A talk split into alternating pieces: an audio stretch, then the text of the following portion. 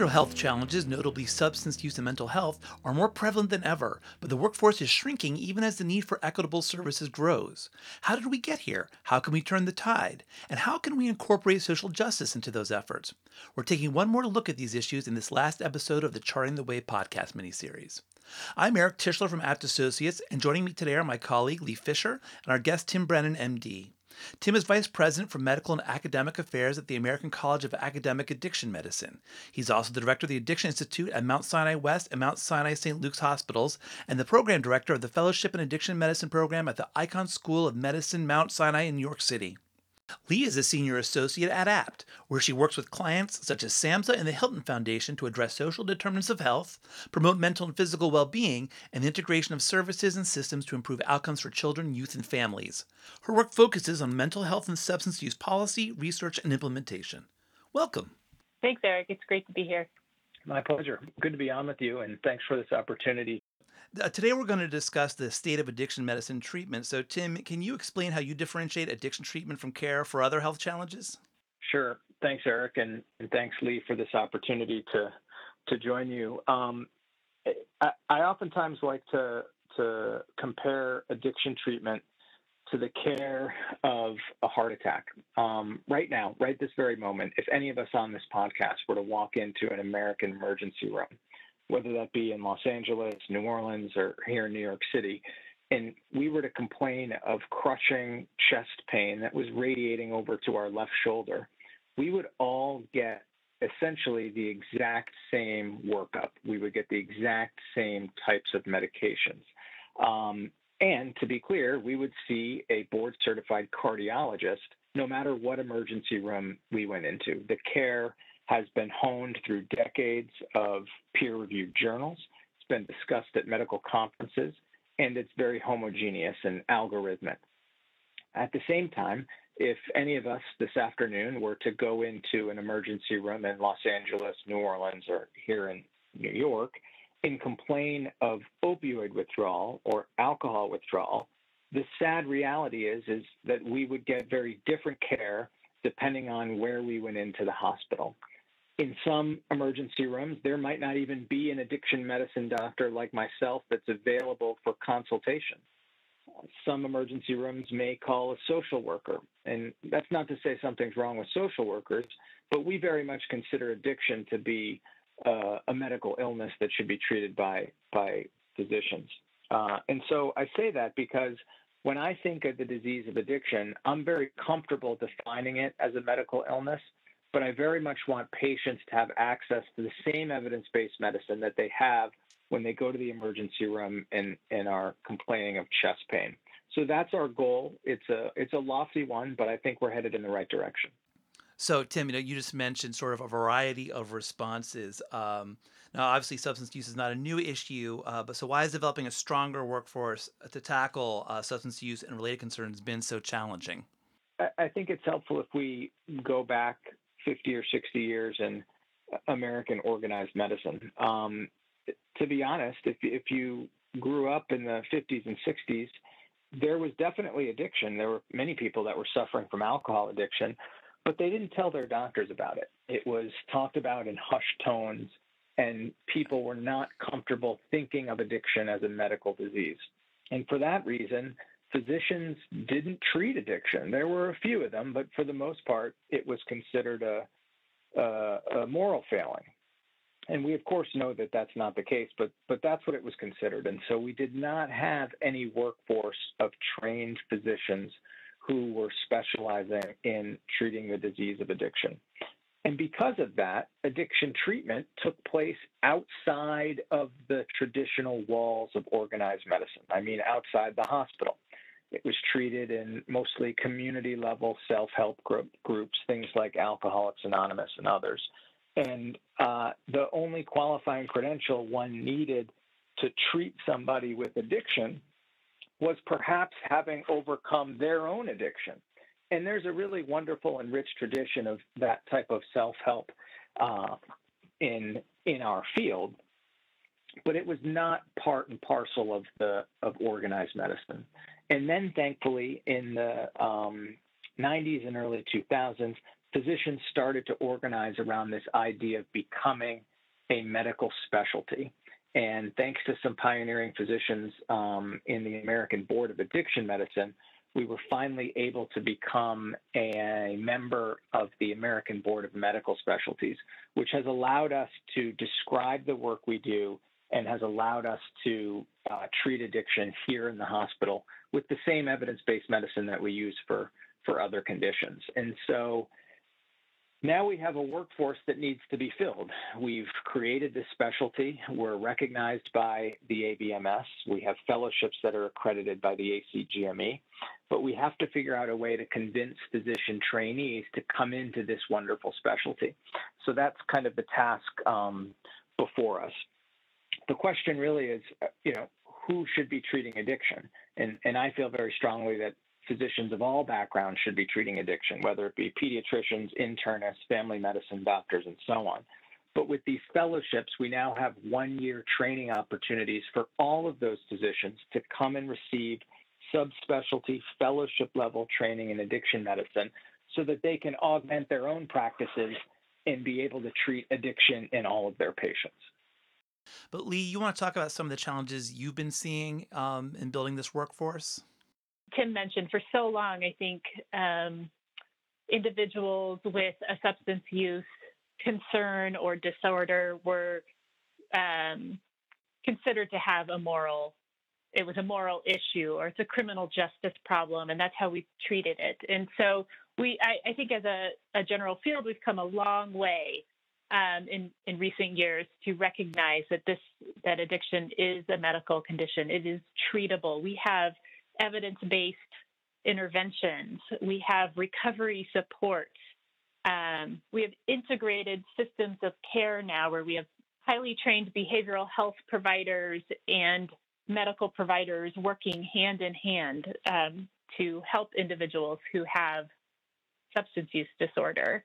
Um, and yet, in, in my work, um, I've traveled a lot around the state of Colorado. Um, I, I, am a Coloradan and I live and work from, from Colorado. And I have spent a lot of time working with hospitals and primary care offices and community health centers um, doing training and providing technical assistance around um, how do you screen for substance use concerns? How do you have conversations with patients around uh, reducing their risk related to substances? How do you make effective referrals to um, evidence based care, treatment? Um, and we still hear that, oh, we don't have that problem here. Our patients don't have that problem. Um, it's not our job to address those issues. So while we've come a long way, I, th- I just wanted to recognize that the stigma still exists, and, and we we have a lot further to go um, in order to train up the workforce and help um, health professionals across the board understand the key role that they can play in, in addressing this issue.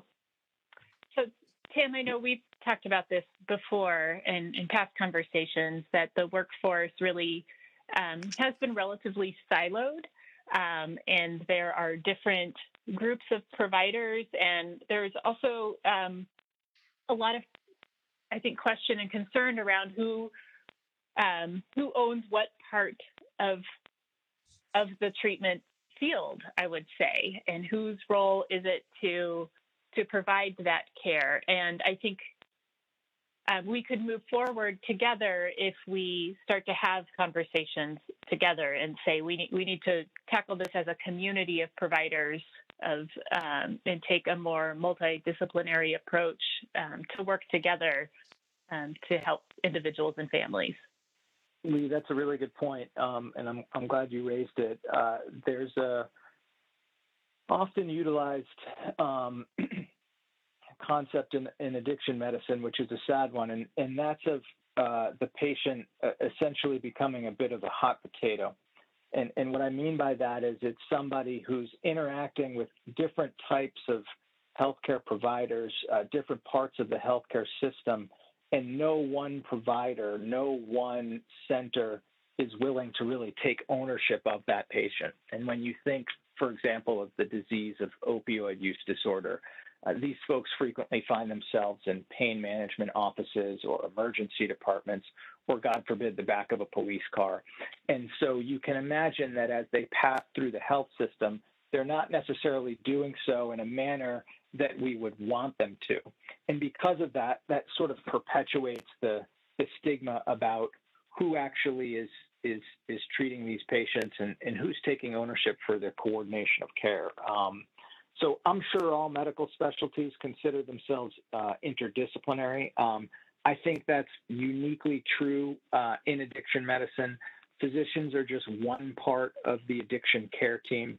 I'm proud to say that on our team here in the hospital, there are social workers, substance abuse counselors, uh, licensed mental health counselors, uh, nurses, of course, um, and then folks with lived experience, uh, peers as they're known, uh, which are really an invaluable member of, of our team. I think there's been more of an effort in over the last uh, 15 years or so to train health a variety of health professionals in how to identify and address substance use issues. Um, I know that SAMHSA had a very large um, initiative under their SBIRT portfolio. SBIRT is screening, brief intervention, and referral to treatment for substance use. Um, it's been a longstanding um, program at SAMHSA, and um, SAMHSA invested um, funding into health professional training programs so that a variety of health professionals, including medical students and residency programs, um, psychology students, uh, schools of nursing and social work, all would have the opportunity to integrate curriculum around identification and treatment for substance use disorder into their um, programs for students. So these types of opportunities have um, existed now for a while, but again, I don't know that there is to this day anything that's more systematic. I, I I've heard time and time again that the average medical student only receives about three hours worth of education around substance use prevention and intervention while in medical school. Um, and, it, and it's just not enough considering that substance use is one of the leading causes of preventable death in the United States. So there's a lot more that we need to do to sort of educate the, the workforce across the board. Um, the Hilton Foundation, for the past six years, has been investing in health professional training around identifying youth substance use. Um, it's often said that um, addiction is a pediatric disease. And so there's more that we need to be doing to identify risk earlier on um, in young people's lives and to intervene um, with youth in order to prevent um, addiction in adulthood. And um, so the Hilton Foundation has um, funded training programs, um, including with the American College of Academic Addiction Medicine. Um, the NORC has had funding to train, um, to provide training and education to nursing schools, social work programs. And uh, Abt Associates has served as the cross grantee um, evaluation and learning partner with the Hilton Foundation on this effort. So we've had the opportunity to work closely with these grantees and to understand the progress that's been made in, in training countless um, residents and nursing students, social work students over the past six years. Well, that's great. Um, talking about the progress being made, uh, because I think the next question would be then, you know, we're making progress. What can we do to further advance this workforce? You know, this is we're we're doing. We're we're starting to turn the ship. Um, I say how do we turn the afterburners, but I'm mixing my my vehicle metaphors. Um, you know, what what what more can we be doing? How do we accelerate in the future? Yeah, if if I could uh, maybe take a stab at that, Eric. Um, I mean, as Lee mentioned, getting time in front of medical students is really challenging. Uh, most medical schools um, do the spend the first half of the medical school experience, the first two years, doing classroom-based didactic instruction, And then the second two years, of course, on the wards, um, learning about how to actually uh, practice medicine, practice surgery. Um, it turns out those two years are, as you would imagine, pretty packed at the, and I'm talking about the, the front two years.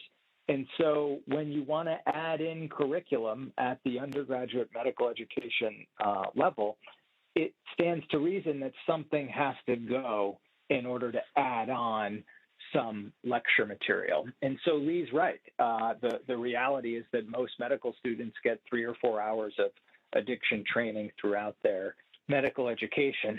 Um, the problem is that when you look at the types of diseases encountered by people once they're done with their medical education, it's totally different than what they may have learned about in medical school. That is, they may have spent hours and hours learning about syndromes and conditions that they may never see. We now know that substance use disorders uh, account for a incredible amount of routine primary care visits.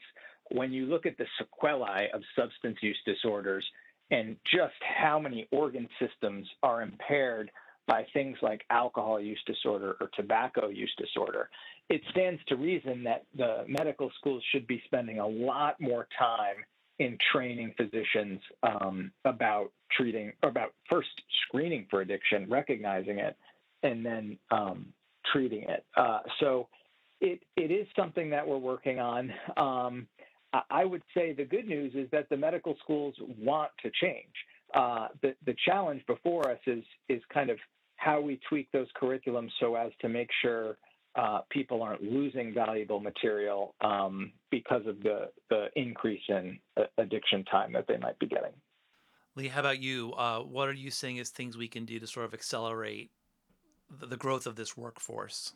Yeah, um, I think there's a lot that we could be doing.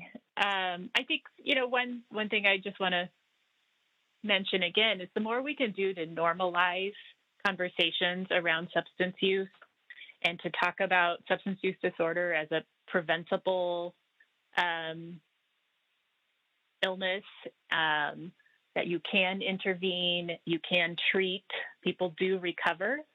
Um, I think that goes a long ways to say, okay, this is not something that um, needs to be um, hidden. It, we don't need to be secretive about this. We can have conversations, and that that you, as a patient, of a primary care practice or walking into a hospital expect to be asked about your substance use.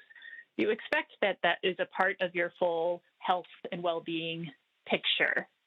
Um, so that's just one piece I wanted to mention. That I think that's an important step, mm-hmm. and that um, and that health providers start to understand that they they can do something about it, right? They can help individuals um, cut back uh, reduce their use, treat treat their dis- disorder.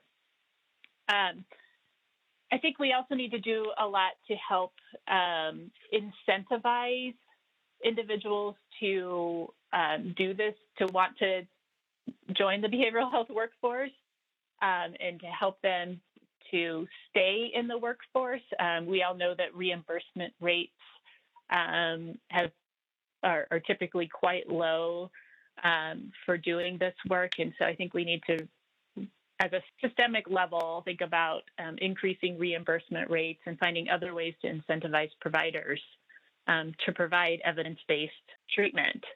And in thinking about building the incentives, also building a pipeline for for students from diverse um, backgrounds to again want to enter this workforce and stay within this workforce we we know that typically this traditionally this field has uh, not been very diverse, and that we have a long ways to go to bring in individuals from um, communities of color to provide substance use disorder um, care.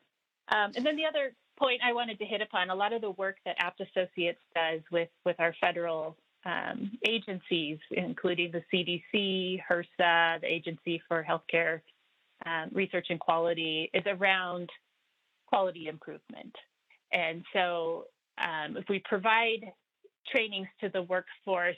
Um, it needs to be in an ongoing way, and we need to be able to have measures in place to monitor progress, to monitor patient outcomes. And I think the more that health professionals see improvements in their patients and they can actually see the data and they hear the stories and they share the stories improvements, the more likely it is that their peers or more providers around them will also want to be addressing substance use concerns.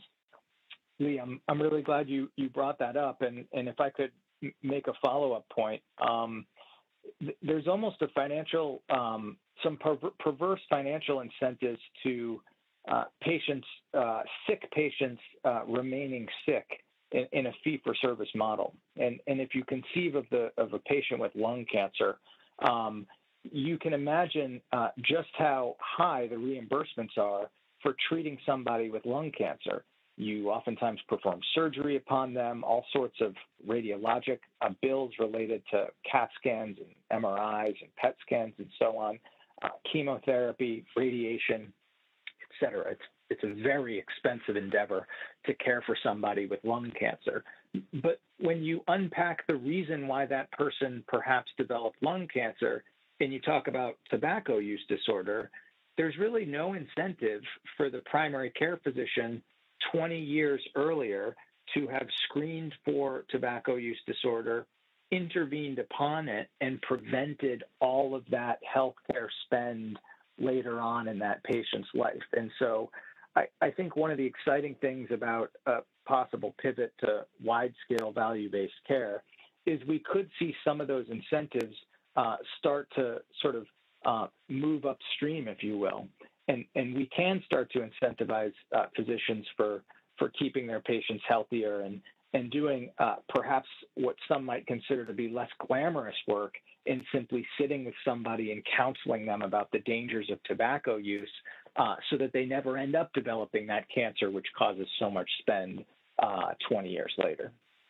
Uh, we, we spend a lot of time thinking about this at Abt Associates and talking about the, the point that you just made. And would love any opportunity to evaluate this type of work. We um, do a lot of work around um, quality improvement, developing quality measures with health systems, um, helping systems um, move upstream, um, and and working with with our federal government clients around value-based payments and al- alternative payment models.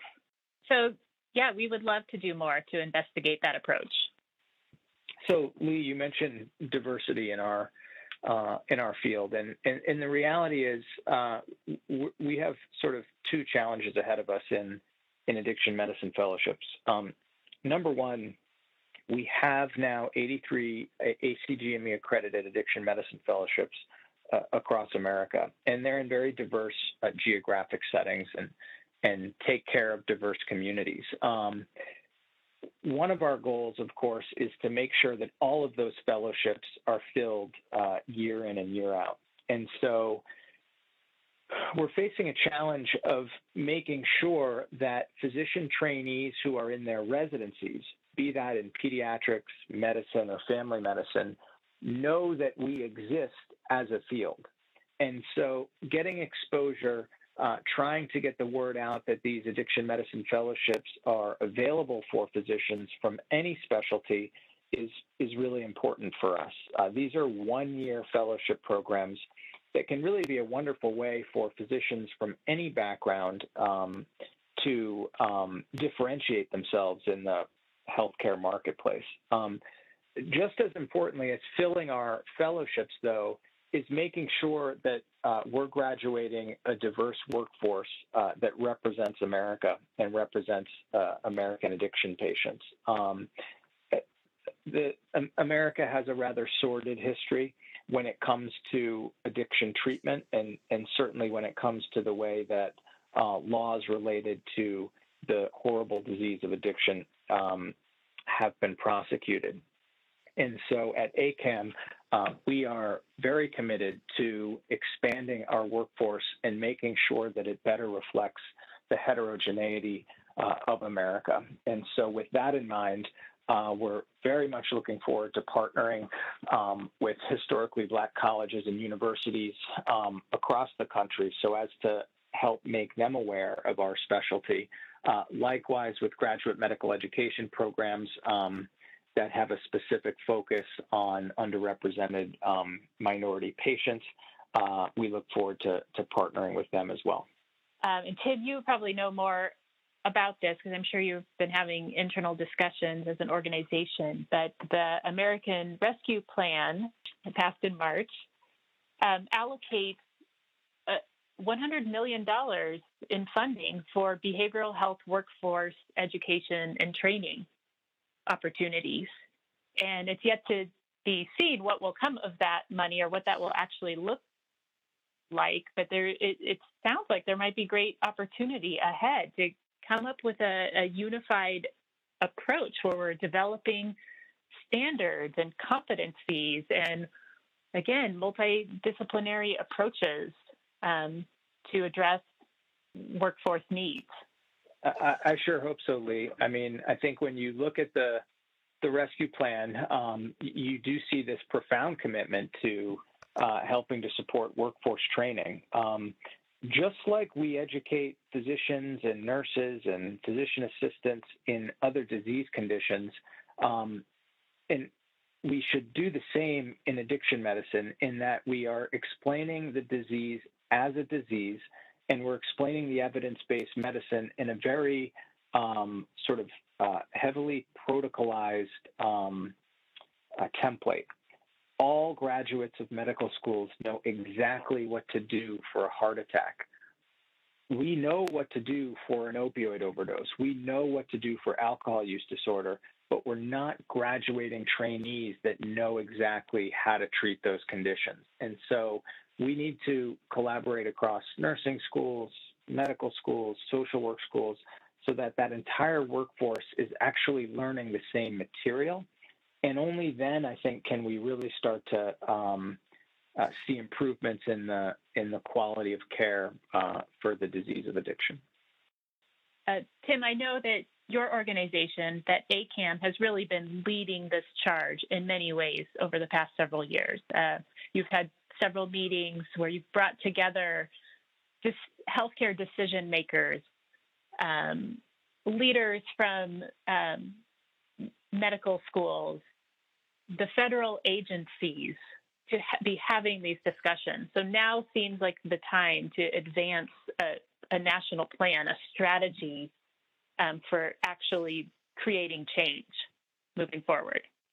The, the spotlight has never been brighter upon the disease of addiction. Uh, now, tragically, of course, it's the opioid crisis that has has really brightened that spotlight. Um, but the the the, the good news is that as a country, uh, we're finally talking about this condition. Uh, that, of course, includes federal leaders and legislators. Um, and so there's a lot of good intention out there. Uh, how we take the next step, how we come together collaboratively, um, is is before us now, and, and and I think we're up for the challenge. Great. Well, I think ending by talking about looking upstream seems like a pretty good place uh, to bring this series to a close. Uh, thank you both for joining me. Thanks, Eric. Oh, thanks so much, Eric, and thanks so much, Tim, for for joining us. It's always great to have these discussions with you. And thank you for listening to this Abt podcast.